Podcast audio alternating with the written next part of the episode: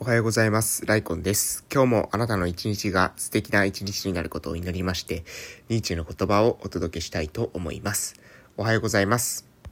本日2021年の7月18日、えー日曜日でございます、えー私はですね、鹿児島県の奄美大島某村で、えー地域おこし協力隊として、えー活動をしているものなんですけれども、えー昨日はですね、えー昨日は、えーコロナワクチンですね新型コロナワクチンのえ集団接種の、えーお手伝い、えーに行ってまいりましたで実はこれから、え今日もあるんですけれどもね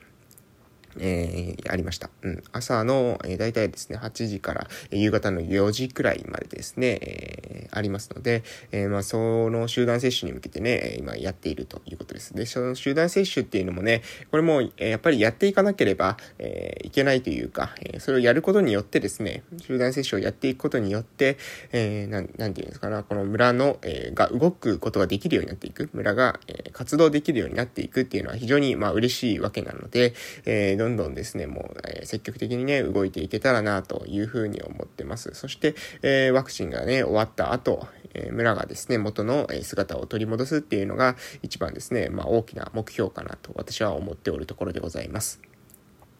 ただ今年もですね、村のそのイベントみたいなものですね、法年祭って言って、まあ相撲大会みたいなものがあったりとか、えー夏祭りとかあったりするんですけれども、これがですね、もうあの中止が決まってしまったということなので、えーなかなかですね、ワクチン打った後もね、あの1年間寂しい、え1年が、になりそうだなと思って、その寂しい1年がですね、ななんとかですね、なんか、うん、盛り上がりが、えー出てくるような何かしらの、なんかね、えー仕掛けができたらいいなというふうに思っていて、え日々、えそれに向けてですね、考えているところです。まあ、いくつかね、アイディアはあるので、それをですね、実行していきたいなというふうに思っております。うんで、えーっとですね、ああとですけれども、あのー私のですね、その家の近くに、えーっとですね、引っ越しをしてくる方がいて、で、昨日はですね、その4時の集団接種、え4時まで、えワクチンの集団接種があったんですけど、その後はですね、その、え引っ越しのお手伝いを、えちょっとさせていただきました。で、え私たちのですね、この、え住んでいるところ、えあるんですけども、私が住んでいる近くもですね、まあ、来た時はですね、えき家がですね、いくつかあったんですけども、今はもしかしたらですね、空き家はないんじゃないかなという感じで、非常にですね、嬉しいなと思います。うん、周りにですね、住む人が増えてくるっていうことは、活気を取り戻してですね、まあ、やっぱりそれっていうものは、何ですか、お金では買うことのできない価値だと思うんですね。えーそこが、ま、取り戻されてくるっていうのは、ま、非常にいいなと思います。そして、まあ、そこのお孫さんたちがですね、結構、あの、大家族でお孫さんたちが、えー複数人いるんですけども、その複数人、えーが昨日はですね、遊びに来てまして、で、またですね、もうあのね、わかるんですよね、もう、あのピンポンの鳴らし方でわかるんですよ。もうピンポンをね、あんなにね、もう連打する、あの、と、絶対に誰だっていうことわかるじゃないですか。まあ、普段あんなにピンポン連打したらですね、あの、まあ、大人がですね、あれだけピンポン連打してきたら、もう、あの、絶対開けない方がいいと思うんですけど、まあ、あの、子供なのでね、えー連打してきてもね、あの、もう大体わかるわけですね。あれ、すりガラス越しにですね、もう、すりガラス越しに、えー誰が来たかまでわかりますね。そのレベルに、えー達してきております。はい。えーということで、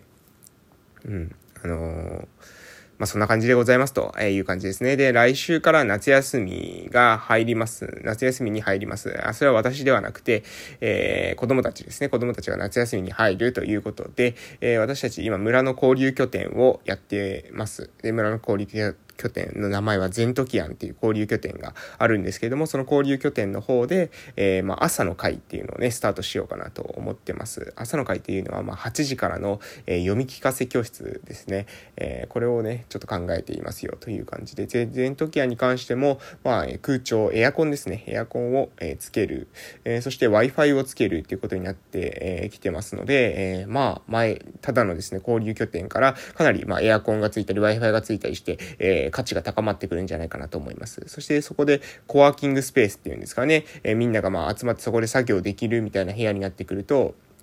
これ結構面白いんじゃないかなと思ってます。また、あそこはですね、まあ結構ですね、私たちの村の中では、うん、人通りが多い、えー、立地なので、そこをですね、使って、まあお店っていうのかな、なんか、えー、レンタルスペース的な感じでですね、使うこともできるんじゃないかなというふうに思ってますので、まあそこも含めてね、結構楽しみでございますというような感じです。はい。ということで、えー、以上ですね。ということで、今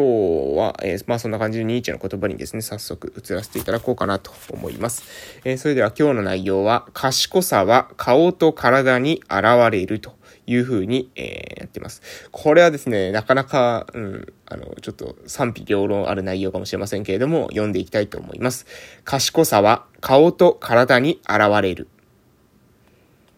懸命に考える習慣を持つと、そのうちに顔が賢そうな輝きに満ちてくる。表情ばかりか、体の見た目も賢そうになってくるのだ。例えば、他人から見て、動作や姿勢のあり方にシャープな感じが出てくる。どのような精神を持つかによって、人間の外観もまた変わるのだ。元気な人が活発に歩くように、悲しみと失意を秘めた人がとぼとぼ歩くように。はい、えー、人間的な、あまりに人間的なから、賢さは顔と体に現れるというような内容です。えー、懸命に考える習慣を持つと、そのうち顔が賢そうな輝きに満ちてくる。表情ばかりか体の見た目、体の見た目も、え賢そうになってくる。例えば他人から見て動作や姿勢のあり方にシャープな感じが出てくるということですね。これね、どうなんでしょうね。科学的にはどうなのか合ってるのかわかりませんけれども、えー、見た目に現れてくる。うん。私はですね、まあ見た目だけではさすがにちょっとまだわからないところはあるんですよね。うん、まあわかる人っていうか、まあ賢そうだなって思う人もいますけども、その人が賢いかどうかっていうことがわからないですよね、なかなかね。えー、それを、それを、何ですか？その、答え合わせするのは難しいじゃないですか。賢いかなと思う、思ったとしても、その賢さを調べる術がなかなかないですよね。えー、IQ テストを受けらせるわけにもいけないですしね。えー、そこから問答を急に開始するわけにもいかないわけですから、えー、なかなかですね、その賢そうだなと思っても、それ確かめることは、え難しいと。ただし、まあ、このニーチェの言葉を、えー、かん、言葉がまあ、もし合ってると仮定するのであれば、私たちがですね、こうやって見た時に受ける印象というのはかなり当てになるというようなところは言えるのかなと思います。なので、そこ重要なのかなと思います。うん、私はですね、まあ私はですね、往々にして第一印象悪いんですよね。うん、第一印象悪いというふうに、えー、思ってます。うんっていうのが、まあやっぱりあまり私愛想がありません。まず、あの、はい。えー、ここはですね、申し上げておきたいんですけど、私愛想が基本的にありません。うん。あの、愛想を振りまくタイプではない。うん、少なくともですね。えー、そして、あとは何でしょうね。まあ、うん、まあだから不愛想、かつ、うん、何ですか。まあ、まあ、割とですね、ちょっとあの、何ですか、イライラしてるような、に見えると思います。うん。あの、普通に、えー、初めて会うと。何か、あの、ちょっとイライラしてるんじゃないかなというふうに、えー、見えるかもしれない。うん。でですね、まあ、イライラしてる、してるかしてないかっていうと、してる時もあるかもしれないですね。うん。なんかいろんなことこう考えてる時、考えてる時にですね、私の顔はですね、ちょっと硬くなる傾向があるみたいです。これはですね、まあ、私に、と関わった、えー、人たちっていうのは知ってると思うんですけど、別にですね、えー、何かですね、あのー、うん、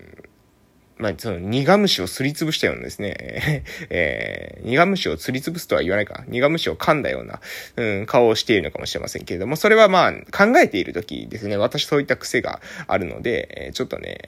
自分の顔に対する注意があまり向かないというか、まあ、笑ったまま考えられないんですよね。これなんでかわかりません。わかり、わかりませんけど、多分眉間にシワが寄って、えー、むっとしたような顔で、えー、いる時。これ大体ですね、考えている時、えー、私そういった顔になる傾向があるみたいなので、でえー、これはですね、困るというところですね。で、あ、私、しかも基本的にですね、まあ人前でもね、やっぱこう考えてしまう癖があるんですよね。うん。考え癖ですね。これ何でしょうね。何かわかりませんけども、あの、これ多分小さい時からなんですよね。何かが起きた時に、これどうだったかなこうだったかなああだったかなと考える癖があるんです。この過去のか、あの、その自分が読んできた本とかと照らし合わせたり、もうその場でしてしまうんですね。で、そうすると、あの、おい、人の話聞いてるのかとかっていうことになるんですけれども、あの、その話がね、面白い時にはもちろん聞くんですけどね、話が、あの、どうでもいいと思ってしまうと、えー、急に自分のその考えの方に、えー、逃げてしまうというところがありますので、えー、ここはですね、もうちょっとあの、傾聴の技術っていうのを、え身につけないといけないなと思います。もちろんコーチングとかですね、カウンセリングをするってなって、向かい合って、え相手がいるとき、えそこの人に、その職業的に関わるっていう時には、相手に集中してるんですけど、そうじゃなくて、まあ、自由会話っていうんですかね、フリートークの時には、なんかね、相手の話をあんまり聞いてない時がたまにあるな、というふうに、え思うことがあります。えー、なので、まあ、そこから与える印象、うん。まあ、確かに多分、でもそれって、うん、確かに、ま、印象外れてはないですよね。私、その、か、か、えー、硬い表情をしてますけど、硬いこと考えてますので、ね、楽しいなとか、なんかね、あの、夜ご飯何かなみたいなことは考えてないわけなので、まあ、合ってると言ったら合ってるということで、やはりもしかしたらね、えー、見た目っていうもの、これ大事なのかなと思います。うん、でも、うん、まあ、やっぱりいろんな人を見てきて、えー、たくさんの人を見てきたら、ら、えー、やっぱり相手を見たときに、えー、その相手がどういう、こういう風に考えてるんじゃないか、ああいう風に考えてるんじゃないかっていう、その直感みたいなものっていうのは、まあ、上がってくると思います。その直感のレベルっていうんですかね。えー、相手の、その、相手を、こういう風に思ってるんじゃないかな。相手はこういう風な人なんじゃないかなっていうのは上がってくるような気もしています。それはやっぱりさ、えー、莫大なその自分の中に、えー、サンプルが溜まっていきますので、その正確性っていうのも、えー、上がっていくのかなという風に、え思っていたりします。えまあいろいろふらふらと脱線しましたけれども、え今日の内容としては、え賢さというのは表面に現れてきますよということですね。なので、うん、まあ賢い勉強をしていれば、もしかしたら表面もね、整ってくるのかもしれませんよという風にも取れますし、え皆さんが見た時のその相手の第一印象というのは結構ね、え信用になるかもしれませんよと、その直感をですね、鍛えていくのも、え非常に大切ですね、というような内容でございました。はい、そんな感じで今日も、えー、私はですね、集団接種の方に行って、で、多分その後どうでしょうね。もしかしたら引っ越しの手伝いがあのあるか、子供たちがまた今日も遊びに来るんじゃないかなと、そういうふうに思っておるところです。はい、えー、これから今日というあなたの人生の貴重な一日が始まります。素敵な一日をお過ごしください。いってらっしゃい